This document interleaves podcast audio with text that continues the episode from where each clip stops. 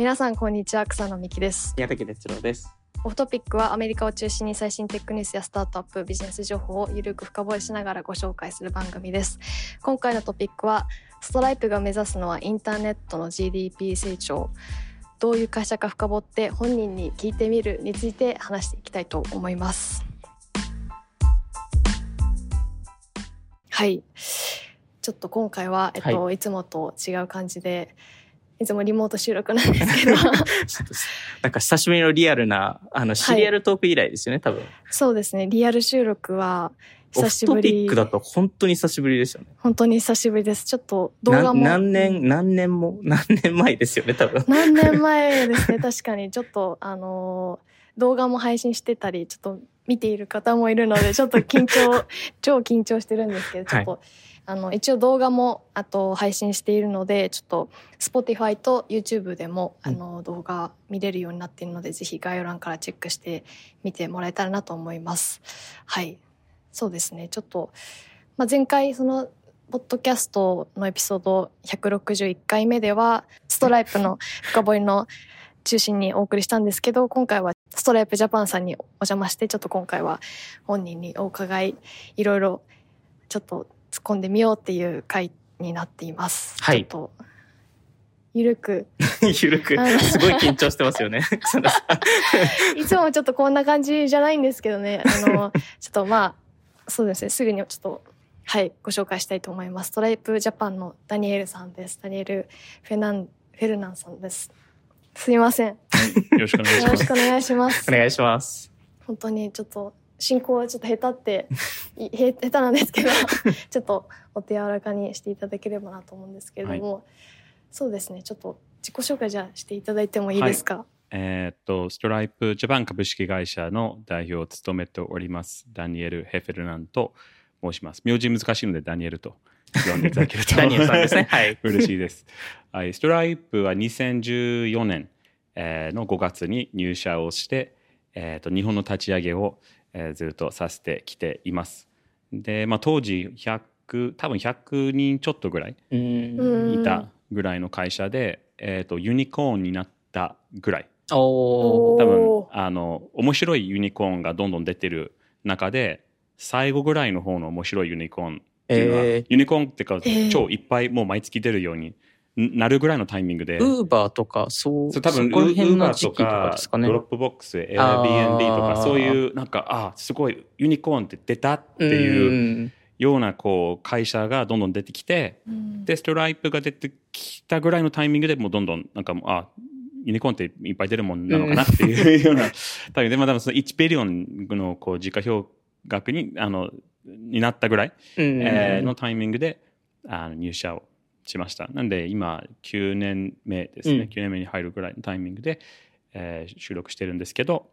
はい、えーずっと日本の立ち上げをしてきてます。まあでもちょっと、あれですね、その、他のサービスのローカライズとは違って、その他のサービスですと、特に CM 系とかのサービスですと、もうそのままアメリカに、なんか、あアメリカだけにあっても日本人を使えたりしちゃうんですけど、ストライプが日本に来るときって多分そもそもインフラから考えないといけないので、なんかそこの認知度の多分差が多分かなりああったりとか、なんかそこってかなり大変だったのかなと思うんですけど、実際どうあおっしゃる通りです。もういつも他他のあの SaaS を見るとシャドウ IT で始まるとかっていう戦略はよく聞くんですけどうん。社員がまずちょっと Slack を自分の Gmail で使い始めてでその部署で使うようになってで気づいたら結構社員の、ね、1割2割がもう使っちゃっててはい。会社として導入することになるとか、うんうん。そういう戦略を取ってる SaaS とかいたりすると思うんですけど、まあ、B2B の中で、えーだけれども僕たちはおっしゃる通りインフラとか整えてないと、えーサービスローンチができないうんので、うん。そういうあのちょっとこうあなんか日本から人来てるなとか、うんそういうことにならないんですよね。そうですよね。まあ、唯一、なんか US に、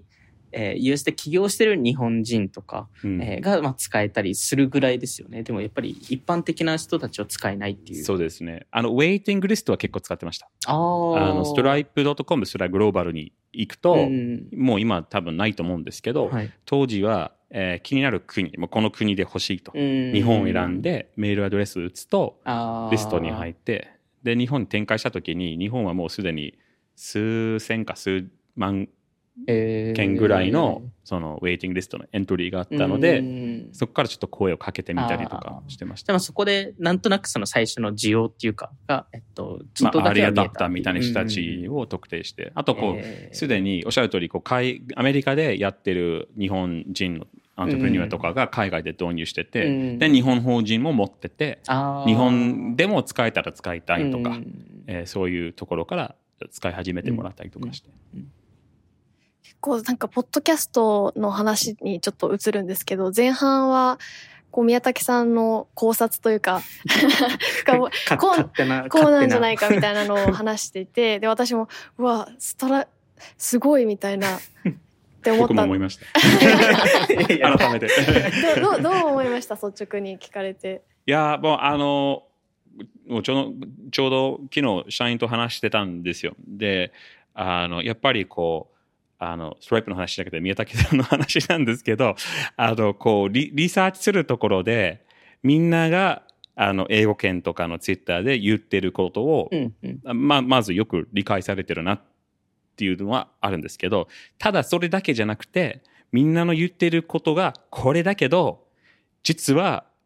こんなことなんじゃないのっていう、うん。もう一歩踏み切った話を話していただけているのがすごい嬉しいなと思ってこの間もあのシリーズ I、うん。えーっていう資金調達をしたんですけどそこで、えー、と数字が結構メディアに出てしまったりとかして、あのアディエントの比較がすごい出てきていましたね。であのそういう比較も結構ツイッターとかで、まあ、こういう伸びストライプこういう伸び方、アディエンこういう伸び方とかそのエビットダーがこういうふうに変わってるねとか、うん。そういう話があったんですけどでその辺を全部しっかりあのポッドキャストで、えー話していただいたんですけど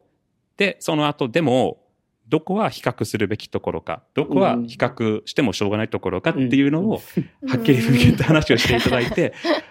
うん、僕もすごいなっていうか、まあ、あのストライプいい会社だなとちょっと改めてはい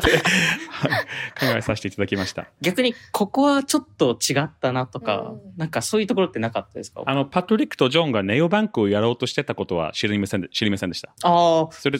なんかどこかのインタビューで誰かが言ってて、うんただうんパトリックさん自身は言ってな、言ったことがないので、なので、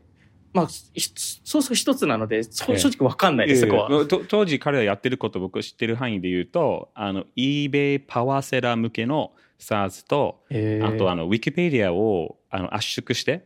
あの電波がなくても携帯から全部見えるようにパトリックさんらしい。そう。あの BZIP っていう圧縮アルゴリズムを、えあの使えばうまくできるっていうのを彼が気づいて、へー。やっててすごいよ。面白い。あのでそそその辺は把握してます。うん。へえ、面白いな。いや、なんか、その、すごい、この、まあ、エピソードの中でも言ったのが、その、まあ、ストライプって結構、ボトムアップ型、その開発者とか、起業家とか、そのクリエイター向けにいろいろ提供している中で、えーまあ、いろいろ大変、まあ、そのト、トップダウン戦略が、えーその、例えばマイクロソフト VS スラックの中で、まあ、マイクロソフトが、えー今のところ勝ってたり、えーするんですけど、ここの、そのトップダウンアプローチとボトムアップアプローチ、えーに関してスストライプさんってどう思ってるのかなっていううんところは、はい。前回のエピソードのおっしゃる通りなのかなと思うんですけど基本ボトムアップでうんうんやってます。えっ、と基本的にどの開発者でもすぐにホームページに来てくれればうん。導入できるっていうことをもうベンチマークにしてます。ストライプができる前はアクアエラーと交渉しないと契約がもらえないとか、アクあのアクアエラーと交渉して加盟店契約を取って加盟店番号発売してもらってそれを収納代行サービスに持って行って入れてもらってとかもうすごい時間かかりますし。そうあと営業と話をしてご提案いただいてっていうような ことなので。ご提案いただいて、開発者として全然納得いかないんですよね。し 資料をまずもらってみたいな。まずは検討。そう、そんなミーティングもしたくないですし、うん。もう使用書さえ教えてくれる、見せてくれればうん。わかるのにっていう。それも NDA が必要だとかって、そ れでも全然納得いかないので、その開発者の納得いくものうん。っていうところで言うと、えーホームページに来て、料金体系が分かって使用書が全部オープンで使いやすく出てて SDK とかもすぐに、まあ、オープンソースになっててダウンロードができてっていうようなあの世界観なので基本的にボトムアップでお客さんがもうホームページに来て使い始めてくるっていうものです。が、えー、そこからスタートして、えーと、アップマーケットに行くっていうことは、えー、できると、うん、えー、っていうか、まあそんまあ、大変ではあるんですけれども、うん、えー、できることですけどただあのアップマーケットからスタートしてどんどんロングテールに入っていくっていう、うん、そこで成功した企業ってすごい少ないので、うん、そっちの方が難しいですよね。そっちの方が難しいかなと思っています。うん、なんで今のフェーズで言うと、まあ、ボトムズアップの形でもう何年もやってきてるんですけど、うんうん、この5年ぐらいですかねエンタープライズのところはどうやって、えー、攻めていくかっていうところでどんどんアップマーケットに力を入れていって、まあ、日本国内も、まあ、トヨタさんですとか、えー、の全日空さんですとかそういう導入事例もありますし海外も、まあ、フォードですとか、うん、そういうようなところも入ったりしてるんですけどあの徐々にシフトが変わっていってます。うん、あとはその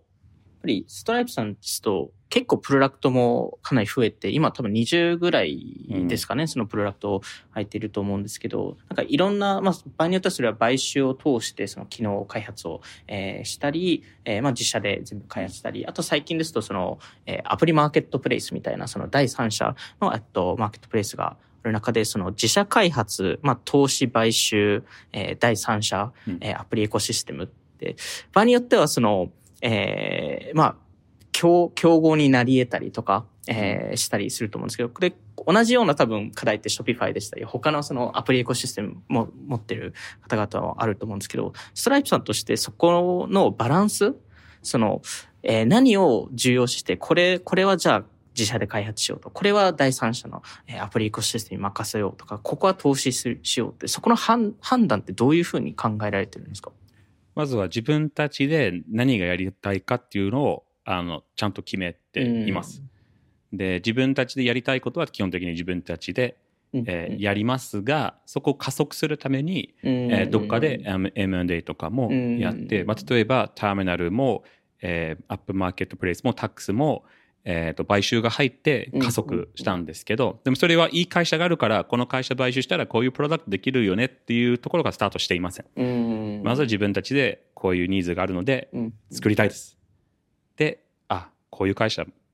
入れたらもっと早くなるかなという形になっています。で、えーとまあ、自分たちがまだやろうとしていないところは、まあ、API を通してですとか、そういう形で、えーと、他のプレイヤーが、まあ、エコシステムを作っているものになるんですけど、でもちろん、えーと、場合によって僕たちの方で新しい商品を出すことによって今まで API を使ってビジネスを作っていた方々のこの競合になっちゃうところもあるんですけど、あのアップルでシャーロックっていうもう動詞ができる シャーロックとみたいな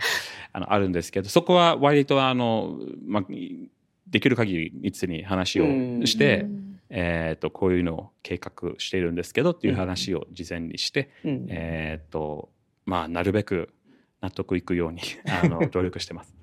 あの、実際に Shopify の、えっと、プレジデント、ハリーさんとかが言ってたのは、もしかしたらその、えー、ストライプ、まあ、あの、共同創業者のジョンさんが言ってたことと似てるかなと思ったのが、その、自社開発するものはできるだけ幅広いユーザーが、えっと、使えるもの。で、もうちょっとスペシャライズしたものに関しては第三者のアプリに任せたりとか、えー、するっていうところで、まあ、そそういう、まあ、もちろんその競合す、あの、えー、知ってしまうタイミングもあるものの、えー、ベースは、えっと、全員が使うもの。の、えっと、ブロック、えをいっぱい作って、で、えっと、スペシスペシャリティ持ってる人たちは結局全ニッチをカバーできないので、そこは、えっと、他社さんに任せるっていうところですね。うんまあ、考え方として非常にあの合理的かなと思いますけど、うん、そうですね。あのシステムを、まあ、割とオーガニックにもどんどん構築してきているので、ここは本当は第三者入るべきなのにあのもう今の形ですと入れないのでここはでもちょっと今変えて第三者も入れるようにするとか、うん、そういうふうに今あの結構アーキテクチャを考えたりとかしてて、えー、おっしゃる通りのあのここはちょっとニッチなところだとか、うん、ロングテールのユーザーで結局10%くらいしか使わないよねとか、うん、このあの、ね、セグメントでしか使えないとかっていうようなところを、えーと、きれいにこう切って第三者が入れるようにするとか、まあ、ストライプアップマーケットプレイスもうん。その一環ですけれどうんも、はい、そのようには今、はい、やろうとしてます。あと、まあ、カルチャーですよね。まあ、エピソードでは全然触れられなかったんですけど、ストライプさんのカルチャーってすごい独特ですし、その、えー、まあなんか初期からもうそうだったのが、えっと、確か、えー、どこかに書いてあったのが、その、なんか、全社員が全てのメールに CC された時期があったりとか、そ,、れって本当なんです。かそうあ、そこは本当メールボックスやばくないですか？それ。でインターンとかが結構大変そうだなっていう。ああ。僕はあの大体起きて300件があってそれをまずさばいてから仕事に入ったんですけど1時間かかってましたね。しかもあのもう朝起きて1時間でできないことになってきたので、うん。1回朝2時起きてえ30分とか1時間かけて100件200件とか目を通してでまた寝て 起きたらまた新しく入ってきたやつを見てでそうするともうあのアメリカはもうあの夕方に入っていってるのでアメリカとの、あの日本のメールが入ってくるっていうような。一回アメリカのメールをさばくっていう。そうです、そうです、そうです。そう、やってました。今でも割とあのメーリングリストをちゃんと使って、うんえーっと、各チームのメーリングリストがあったりとか、社外のやり取りも、えーっと、まあ、社外やり取り用のリストを、うんえーなるべく作って、えー使ったりとかうんもしているので、まあ、そうすることによってなんだろうねこう各社員になるべく多くの情報が入るようにする、えーっていうことになってで情報をたくさん社員に与えて透明な、えーまあ、コミュニケーションをやることによって各社員のあのなんだろうね貢献できることがうん。拡大できるかなうん。というのは、あの自分でいろいろ考えてその情報をたくさんアクセスできれば、それをもとにじゃあどうしたらいいのかとか、うん。このチームはちょっと方向で違うんじゃないとかあっちにオプチュニティあるんじゃないとか、うん。まああの悪いことももちろんあってあのメールを送った時になんかなんだろうこのこの言い方ちょっと違うんじゃないとか。あー。そんな指摘が入るそうそうそういう指摘も。そういう指摘もややらないことにしようっていうこうカルチャーも意図的にあーあのどっかで作り始めてたんですけど、え逆にその今だとスラックみたいなチャットツールでも全チャンネルにみんな入るみたいなことはあるんでえー、すか、とプライベートチャンネルも存在しますけど、まあ、なるべく、いまあ、必要がなければオープンにえして、ー。で全然他のチームのチャンネルに入ったりすることも、えー。あのオープンで、まあ、あのチチームも結構そのチーム内用のチャンネルとチーム外とのコミュニケーションで分けたりするんですよ。うん。うーん。なのでチーム内用のコミュニケーションのやつはオープンですけど、はい。そこじゃなく外から来てるんだったらそこを使うんじゃなくてそこ使うと失礼なんでえーああのチーム外のコミュニケーションのところを使うようにえーあーしてしたりとか。あじゃあそれをでも意図的にそういう文化になったっていうそうです、ね。ことことですよね。それはへえ面白い。DM はじゃあしないみたいなことですよねなんか DM は結構発生しますけど、うんでも、あの DM で結構話が進んだりすると、んもうチャンネルに行きましょうって。で、スラックの使い方で言うと、あの、ポータルっていうゲームご存知ですか？ポータルっていう、あの、バルブっていう会社が作ってるゲームがあるんですけど、はいあの、青いポータルうん。と、あの、オレンジのはい。があって繋がってるっていうものですけど、あの、ポータルのスラックの絵文字を使って、うん。えっ、と、このチャンネルに行きましょうっていうのえー。を打つんですよ。えー。DM でずっとやり取りをしてて日本の話をしてるとして、はいずっとやり取りが長くなっててこれちょっと他のメンバーも見えるようにそろそろしようねって言ってポータル2っていう絵文字入れて、じゃああのハッシュタグジャパン。へー。でジャパンチャンネル行きましょうっていうえーあでもそのポータルはもう絵文字で。絵文字で。あそうそうそう。でもそれは共通言語として全員が理解してるんですね。そうです。へえ面白い。まああとはあの結構長いこうこういうミーティングをしましたみたいなメッセージとかが入ったりするとちょっとメーリングリストとかにもあのノーツリストとかもあるんですけどそこにちゃんとポストしましょうとか、あのそういうふうに割とみんなそう意識してやっているかなと。そうですね。すごい書き物、そのライティング文化としてストライプさんってすごい有名ですけど、これってまず、アマゾンからやっぱりインスパイアされたっていう感じなんですか？そうですね。多分当時、アマゾンの社員が行ったわけではないと思うんですけど、うんでも、まあ、アマゾンってそういう、まあ、文化だっていうのもみんな知ってましたし、し,、まあ、しっかり6ページャーじゃないんですけれども、うんうん。でもあのドキュメントを書くことによって、うん自分の頭の整理にもなりますし、うん他の人たちからの指摘も、えードキュメントの中でいろいろ考えて他の人から言われたりとかして、うんうん。ちゃんとこう整えた、えーものに、えーした方がアウトプットがもっといいよねっていうところで、うん。はい、割とその文化が昔から強いですね。これって、なんかその、メリットもあれば、デメリットとかもあるんですか？そのライティング重要視の文化になってしまうと。バランスを取れば、うん。結構ライティング寄りで、えっ、と、完全なベスト取れると思いますけど、うん。もちろんやりすぎるとうん。良くなくて、うん。まあ、何のためにこのライティングをしてるのかって忘れたりとか、うんあの長くなったりとかして、うんえっ、と、方向性間違ったままでずっと、まあ、結構進めたりとか、ああとはあのレビュー周りにレビューをいただくときに細かくこうなんだろうね本質的な内容に対してじゃなくて書きプリばかりばかり指摘されたりとかして書きプリをきれいにすることで1週間なくなるようなーことがないようにしないといけないのかなと。うんなんか一つすごいいいところですと、その、明確になんかどういう人を採用したいかっていうのも書かれて、えいると思うので、逆にその、こういう人はフィットしませんっていうのも結構明確にしてるのかなっていうところで、その、フィットするしないっていうのも、えそれ、それはなんかチーム全体で話してやってるのか、もうトップダウンで、まこういう、こういうカルチャーにしたいからっていう話なのか、そ、そこら辺はなんか、もし、えっ、と、 operating principle から来ていると思います。うんその operating principle っていうのを、まあ、クレア、えー我々の最初の C- COO、えーがちゃんと形にしてくれたんですけど、うんでもそれは自分で考えたんじゃなくて、もうその空気から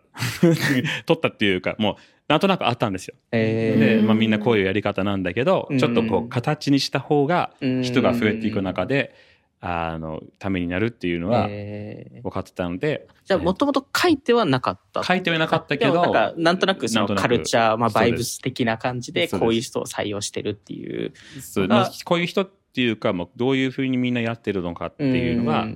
あの、ありました。うん、でうん operating principle に落として、えっ、と、ユーザーズファーストとかでも全部書いて、で、今も、えっ、と、 jobs page を見見ていただくと、 jobs page の一つのサブページに、えーその operating principle をいくつかピックアップして、あの、うん載せてるんですね。うんで、その中にも、あの、これはもう全員がこの、こういう principle、こういうバリューと align が取れるわけでは、あの、ないと分かっていると。うんうん。なので、これはまあ自分ちょっと合わないなということであれば、それはそれでもいいと。うん あのだけど、合うなと思うと、ぜひ応募してくださいとうんいうふうに書いてるんですけど、でもそういう operating principle を書くことはまず大事だと思ってて、うんそれを使って、えっ、と、採用ですとか、うんあの、そういう selection bias みたいな、こう、あの、採用の面でも、いろいろい活かせるのかなとうん思います。書いたのはクレア、クレアさん。クレアが形にしてくれて、それを、あの、最近本に、あのその本がここにあるんですけどあそうですね。これあ最近のそこにそのそうまとめ方っていうのをあの書いてると思います。どう考えるかと。かっこいいですよねこのストライプデザインというかいや、ストライププレス、これストライププレスそうですよね。いや、ストライププレスめちゃくちゃいいですよね。なんかもともとそのインクリメンツをやられてたじゃないですか、うんそれでなんていうかもともとインクリメンツやられててストライププレスにこうちょっと話変わっちゃうんですけどこうリブランディングしたというかこう実際に本出したりその雑誌とかではなくて本出したりうん。なんか映像作ってみたりみたいなのにした理由とかってもしかしてご存知ですか？うんどうでしょうね。多分こう出版していくっていうところであの、まあ、まずこのインインクリメントはいあインでクリメント、えーっと雑誌っていう形で、はい。まあ、特にエンジニアとかの中のこうなんだろうねベストプラクティスとか。うん。うん。がかちゃんと浸透するように。はい。まあ、いろいろベストプラクティスは存在してるんですけど結構大企業の中でも GAFA とかそういう会社のエンジニアが知ってるだけではい。外に出てないのはもったいないねっていうところでこれもっと広げていくとはい。あの全世界のエンジニアのためになってうん効率が全体的に良くなって、えーまあ、その結果ストライプがそのインターネットの GDP を拡大するっていうところに貢献になってくるのかなっていうところがありました。で、えっと本で言うとえっ、と、ハイグロースハンドブック、うんイラッドギルのやつ、有名なやつですね。そうですね。そ、そこをまず、えー出しまして、で、えーこれはただ、あの、ジョンとイラッドが話をしてて、本本を書いてるみたいだねとそういう話をして、へでも出版社決まってないよねとか、出しましょうかっていう感じで始まったみたいですけど、なるほど。そうちょっとね、雑誌と全然違うはい。形のものですけれども、うんまあ、こういう本とかもやっぱあった方がいいよねっていうところで、うんはい。でパトリックも多分いろいろこういう例えばこれはあのドリームマシーンっていうあのリック・ライダーの,、うん。あの話なんですけれどもこれはい。すでに本としてあったんですけど、うん。もうあの出版されていなかったと。それもったいないねっていうところで、うん。えーまあもうすでに出版してるのでまとめてやっちゃうっていうところで、えーとまあ、ある意味なんとなくこう、うん。オーガニックにいろいろ出版するようになったんですけど、でもその,、まあ、その考え方はいとして、えー、ともっとみんなのためになるようなうん。情報とか、そういうのがあればインターネットの GDP の拡大につながるというところがあります。へーめっちゃ長い目で見て。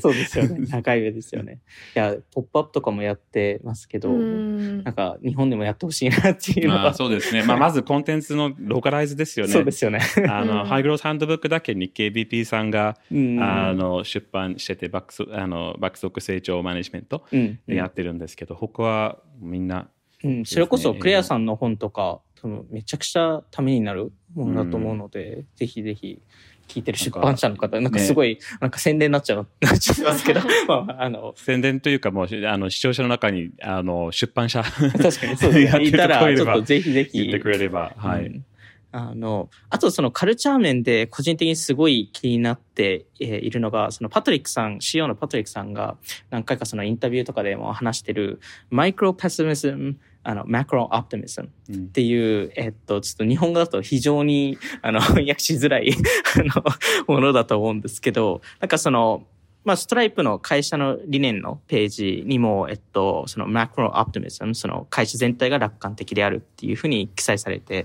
たりすると思うんですけど、なんかこの意味合い、えーっていうのは、なんかどういう、えーとところにあって、まあ、な、なぜストライプとしては、なんかこの、えー重要なのかっていう。うん。あの多分期間タイムラインとかで、うんあの考えると分かりやすいかなと思いますけど、長期的に見て楽観的であうる、んえーとインターネットの経済がどんどん伸びていってます、うんうん。インターネットももう世界の全員にもどんどん浸透していってます、なんで、まあ、インターネットの経済圏もどんどん伸びていくうん。ことにも決まってると。うんいう、まあいろいろやりながらトラブルも発生するでしょうけど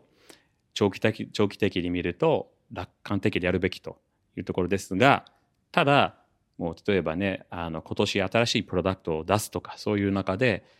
何があのリスクなのかとか、うん。どういうところに問題がありそうなのかとかちょっとこう完璧主義っていうところは割とあの、まあ、パトリック・ジョンもそうですけど割とその辺はちょっとそういう文化もちょっと浸透してると思うんですけど結構完璧主義を 持ちながらうん。あの楽観性を持って長期的にあのオプチュニティも大きいですしあの会社としても社会としても経済としてもどんどんいい方向に進んでてあの社会もどんどんもうプログレッシブに、えー、とこうどんどん進化していくよねっていう中で、自分たちの目の前のことをしっかりやりましょうっていうような、えーニュアンスは僕が捉えてるんですね。なんかどっちもしっかりその書いてあるのがすごい重要だなと思っているので、そのただオプティミスティック、ただ楽観的になるのは良くないですし、ただうん。悲観、あの悲観的になるのも良くないっていう、でもその全体的にオプティミスト、えーであるべきっていうのが多分、多分お二人の、えー考え方で、ただその中で、ただ楽観的すぎると、あの、いろんなリスクを見失ったりとかするので、なんでその分、うんマイクロ、えーね。小さいところで、あと短期的に、えーうん。そういうのを見るっていうのは多分、まあ、い意図的にこうコンフリクトがあるプリンシプルを置いてるんですよ。あー。まあ、例えばアージェンシーフォーカスっていうのもあるんですけど、まあ、早くもう素早く動かなきゃいけないっていうこう考え方にするものもありながら、えー be meticulous っていうのも入っててしっかりあの考えろっていうのもあるのでどどっちですかってなるんですけど まあ自分で考えろってことですよね。だけどまあど両両どっちも大事だっていうことも事実ですし、うん。でバランスもあのそれぞれな上からなんか、ね、教わるものじゃなくて、うんそれぞれそのコンテクストで考えるべきなので、うんえー両方ちゃんと考えて正しいことをやってとか、うん。まあ今このこの方向に進んだら戻れないっていうことであれば、えー、とちょっとゆっくりうん考えましょうとか、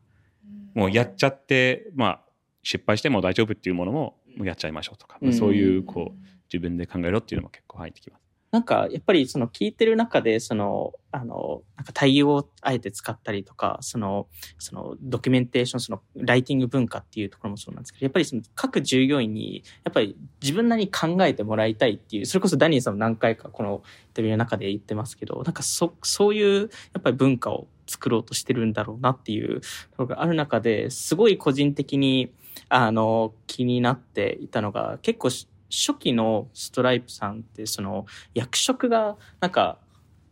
なんかほぼなかったっていうか、なんか一時期、なんか全員 PM だった、なんか時もあった気が、なんか誰、誰と話しても PM です。誰と話してもなんか PM なんですけど、なんか全然 PM じゃないこともやってたりとか、なんかそ、そこの、あの、役職の考え方と、あとそれってなんかどういうふうに進化していったのかっていうのを、もし、はい。初期で言うと,、えー、と全員同じ給料だった。うーん。っていうのと初期とこうぐらいまでのステージですか？多分2012年までへそうみんな同じ給料で、えー、とそして肩書きみたいなものも一切ないですし、うん。あの役職もないですし、まあ、割と、まあ、ほとんどエンジニアうん。で、えー、とお客、まあ、ユーザーと話をしてニーズを聞いて把握して、えーどういうものを作ればいいか考えて自分で作ってお客さんに試してみてもらってフィードバックを聞いてブラッシュアップしていってプレスリリースっていうか、まあ、当時はブログポストうんを書いて、えー出すっていうのは全部一人がやる。え ものだったんですよねき、き、か、もう起業家じゃないですか。そうですね、そうですね。まあうん当時でも結構もうほとんど、ほとんどというかまあ多分、えー、3分の1とか40%ぐらいが、あの、元、も元起業家。起業家なのでっていうのもあるんですけど、でも基本的にそういうスタンスだったんですね。えー、で、まあもちろんあ、マネージャーも基本いない。マうんマネージャーいらないというスタンスだったんです。まあ40人ぐらいになったら多分マネージャーがちょっと入ってきてう、僕が入った頃にはマネージャーもいましたし、うん給料も、えー人によってちょっと変わったりとかもしてましたし、えー、と役職はあったんですけど、まあ、今も同じですけど役職あるけど、まあ、タイトルっていうかあの VP オブなんちゃらとかみたいなそういうああのはなくて、うん。えー、とチームははっきりしてるんですけどそして、まあ、エンジニアなのかデザイナーなのかとかそういうのははっきりしてるんですけどあのタイトルっていうのは基本的になくて、うん。まあ、C レベルにやるとあるんですけど、うん。それ以下は基本的になくて、えー。はい。えー、と社外でえー必要な時にあの、まあ、考えてなんかやってくださいそ そこはな、ない、あえてつけない理由は、その、えーっと、誰と話しても、いわゆるその、あの、まあ、ある程度判断、判断権っていうか、その、えーその、なんかその、下っ端じゃ、下っ端に話してる感を与えないようにっていうことなんそですか？そこは多分あの初期はそっち、うん。で、えーとまあ、平等に、えー作るっていうところがあったので、まあ、インターンがパトリックと全然話せるしとか、うん。人のこの偉いからあの言うことちゃんと聞きましょうとか、うん。下っ端だから聞き流してとかそういうことがないように、えー、とみんなちゃんと言い分があれば言ってもらってみんな聞くっていうところがあったんですけどクレアの本でうん。この組織がこう大きくなっていく中でそれを守るべき意味っていうところでもちょっと話したりするところがあるんですけど、まあ、急成長してると,、えー、と例えば広報で、えー偉い人、まあ、すごいできる人を、えー雇ったとしてで組織が倍になってどんどん倍になってもう 4, 4倍8倍とかになってる中でその人はもう経験したことがないようなうん。希望の仕事とか、あのになってきていてちょっとその上に人を外から入れなきゃいけないと。なっていると、その人の気持ちがすごい難しくなるんですよね。その人の役職なんか 降格させるのかとか。降ろされてるみたいな 気持ちになったりするので、なので、あえて組織のためにそれを曖昧にして、ー、あまり個人的なこう傷になったりしないように、えっ、と、もっと上からのサポートが必要な人がいれば。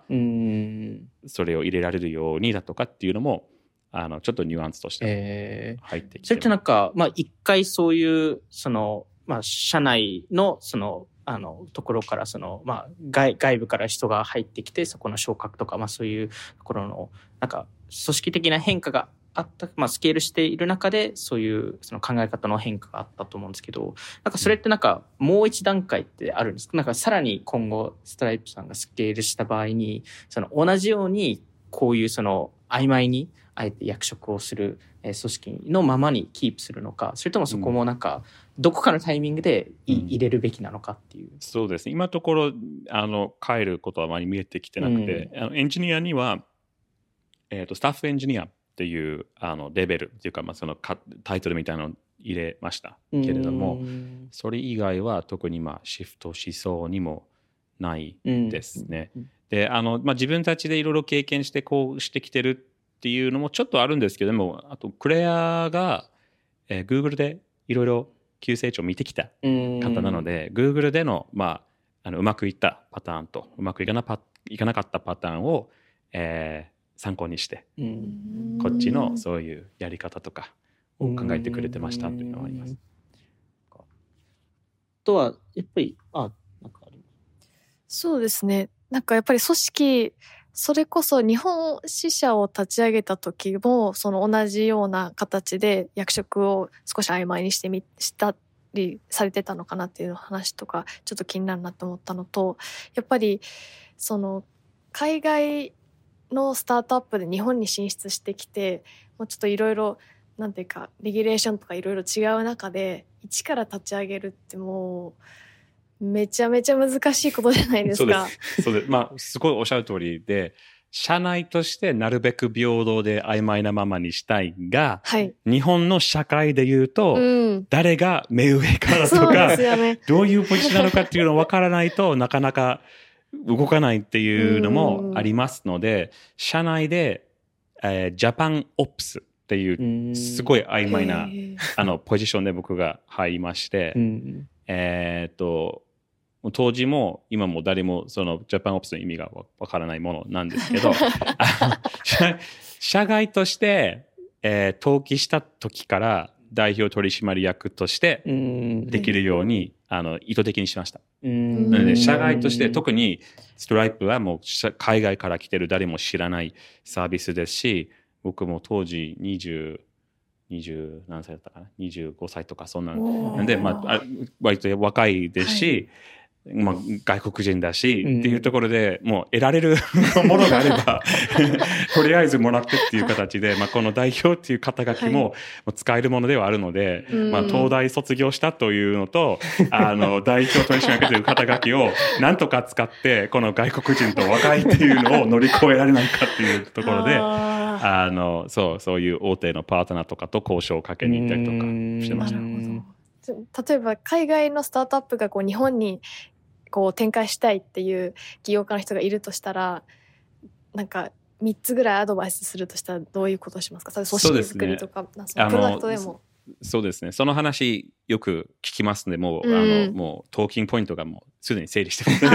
す。さすがです。えっと、まず、えっ、と、誰を入れるかっていうところで、うんうん。えーいろんなパターンがあります。例えば、えっ、と、偉い業界の経験者をうん。あ入れて、その人を中心にチームを作っていくっはい。ていうパターンもありますし、若い業界のコネクションもほとんどないけど、プロダクトのことすごい理解してくれて、うん。フットワークが軽くて、いろいろろもうどんどんどんと進めてくれる人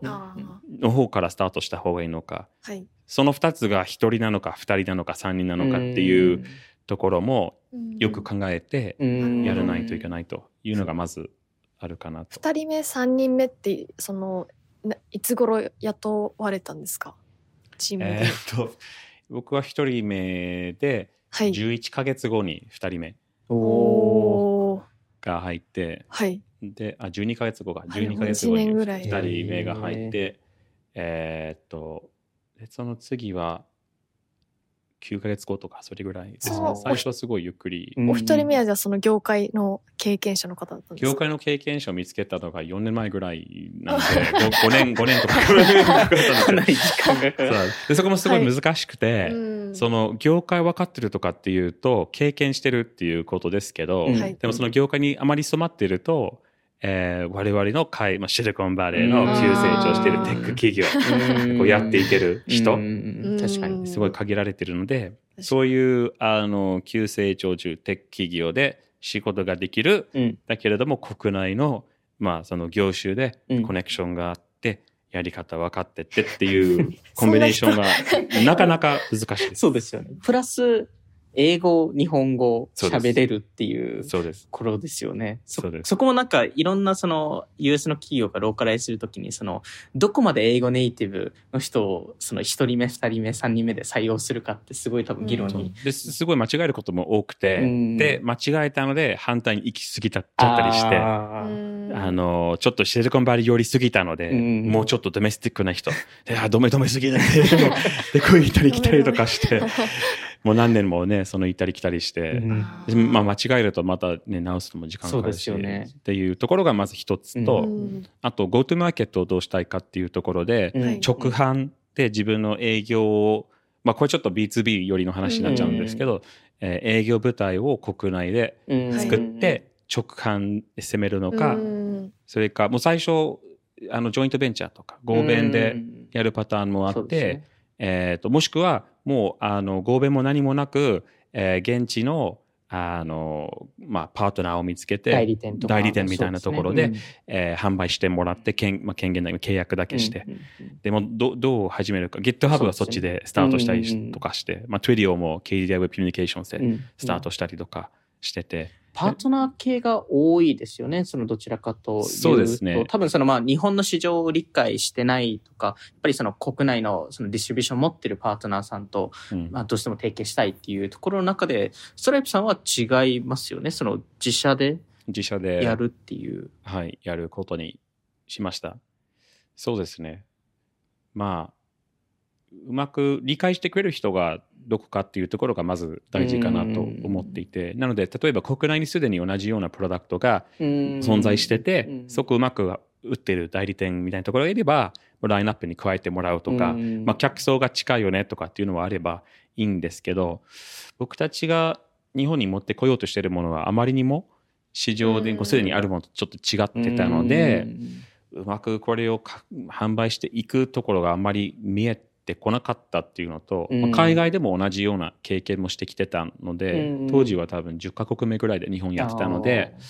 うんまあ、基本的に自分たちでやるスタンスでしたね。あとやっぱり長期的に考えると、最終的に独自で持ってた方がっていうところがあるんす。そうで。す。絶対そうなると思うので、うんなので、もう日本に展開してると、まあ、合弁とかね、代理店とかで始めるにしても、うんどれぐらいのコミットなのかだとか、うん3年後、5年後、10年後に、まあ、長期的に自分たちで直販でやるっていうことになるとすると、じゃあどれぐらいこうバランスを取るべきかだとか、その人たちと競合する日も来るかもしれないけど、どうするのかっていうようなところを、あの、ゆっくり、うん。じっくり考える、えーべきかなというのが2つ目のうん。アドバイス。あの、あとはやっぱりその社内で、その、まあ、ストライプさんのそのビジョンとしてそのインターネットの GDP を拡大するっていう、えーところって結構社内でも、なんか頻繁に話されているのか、なんかし、あの、あの、これを調べる中だと、社内でその、えーインターネット、えー上でその、どれだけ買い物がされているとか、その、えーその、全体の、えーなまあ、あの、売買の、まあ、あの、流流通総額の、えー何パーセントが今インターネット上にあるっていうところを結構社内でトラッキングしてるっていう話はあるんですけど、それって実際そうなのかっていうところと、なんかその全体のビジョンの話って、なんか結構その皆さんされているのか、なんかまあたまになんかそういうリマインドがあるのかっていう。まあ、実実際あのそういう数字を見るんですけどただその数字ってあの毎月変わるものでもないので、うんうんうんまあ、年年1回ぐらい見うんてうん。大丈夫ぐらいかなっていう なんか別にダッシュボードがこうどこのオフィスにでもあるわけじゃでもでもなくて。そうですよ。別に、なんか、ぜ世界全体の数字なので、そうで それが 1%, 1変わるってなかなか、そして長期的な目標なので、うんあのまあ、年に1回見ればいいっていうようなものですけどどっちかっていうともうちょっとあのあの operating principle に従って、うん。あのちゃんとやってるのかだとかそのやり方ととかの話は結構頻繁的に、まあ、例えば、えー何かしら新商品を出したとか、うん。えー、とイベントがあったとなんかす、まあ、何かしら大きなあの仕事を、えーできた時に社内であのメールを送ったりするんですけど、うん。そこは割とあの operating principle に従った内容で、うん。えー、とユーザーズファーストお客さんのために、えー何をやったのかとかそういう話えーにしてうん。やったりするので、なのでその What っていうのは、まあまあ、年に1回とか、うん。でその How っていうのはまあ日々っていうような感じかなと、一つの見方として。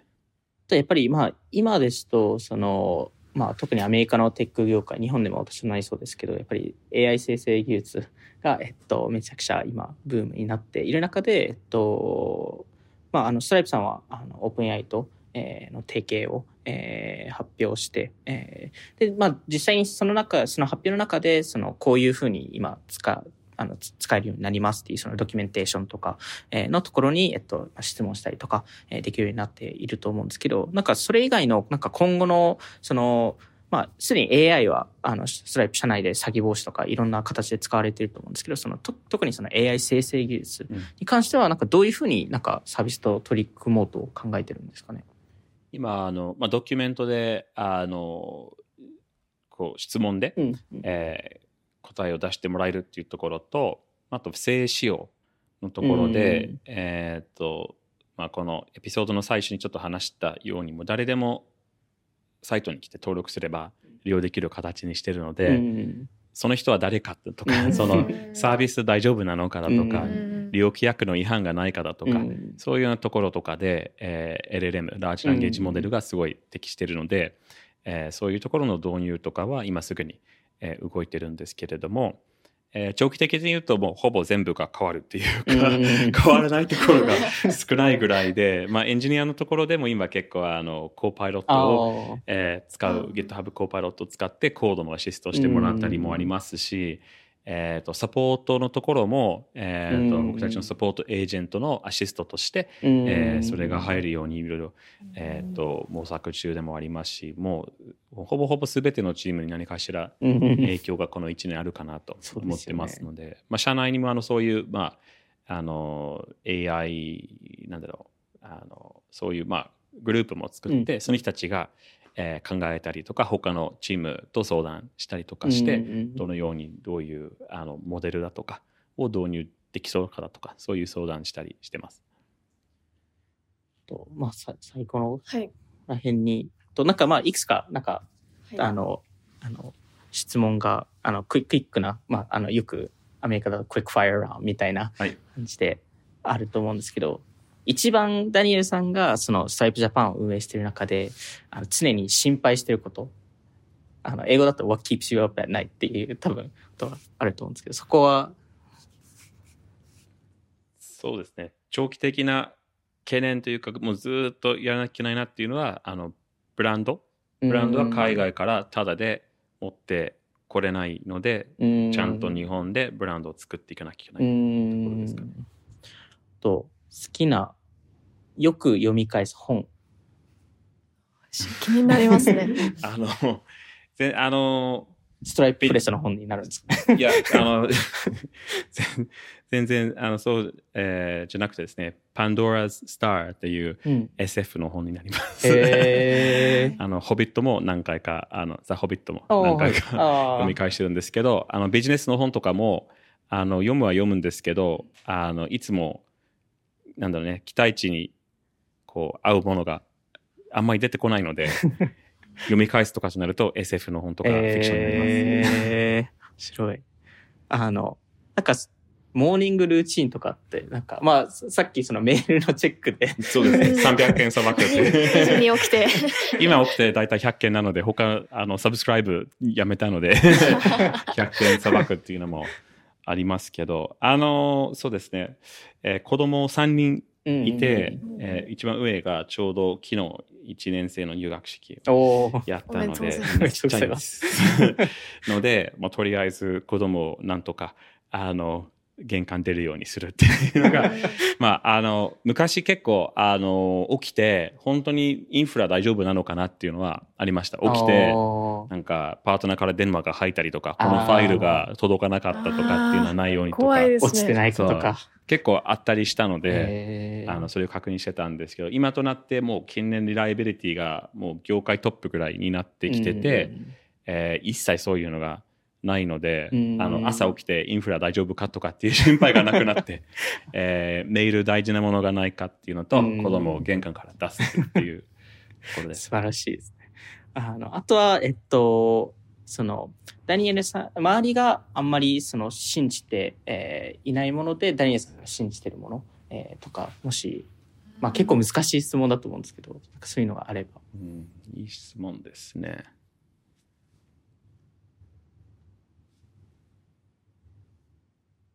コンテクストがいかに大事か。ですかね。えっ、と、まあ、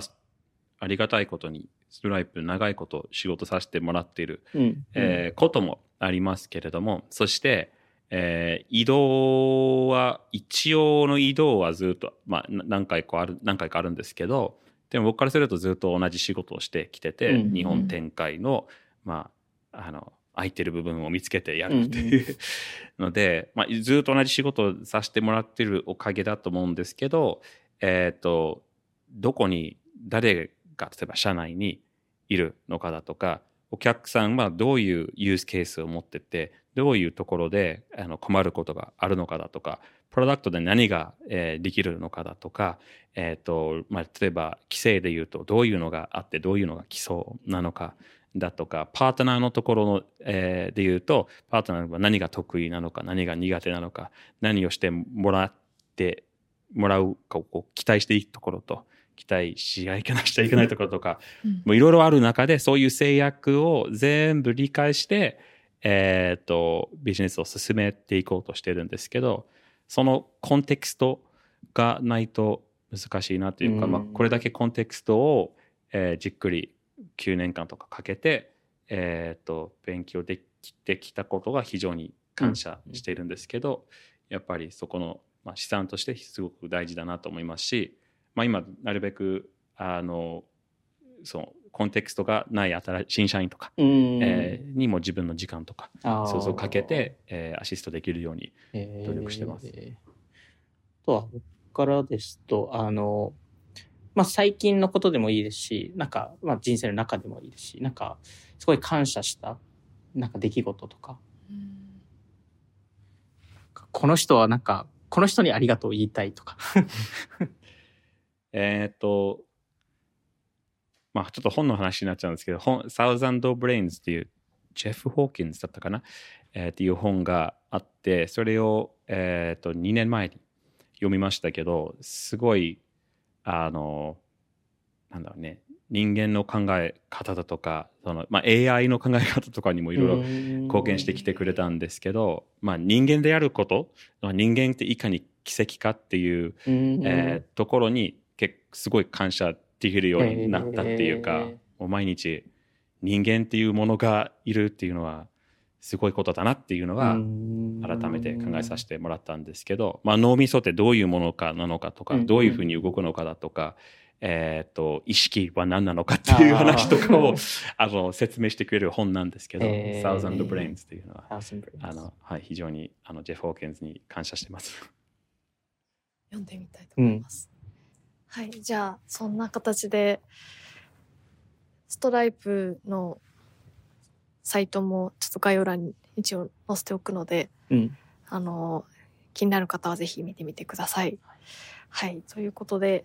えっと本日は本当にありがとうございましたあ。りがとうございましたありがとうござ。いました。はい。なので、今回も、えっと、聞いていただきありがとうございました。えっと、オフトピ気になる方はオフトピック JP のフォローお願いします。えっと、まあ、メンバーシップもやってるので、ぜひノートからチェックしてみてください。それではまた次回お会いしましょう。さようなら。さよなら。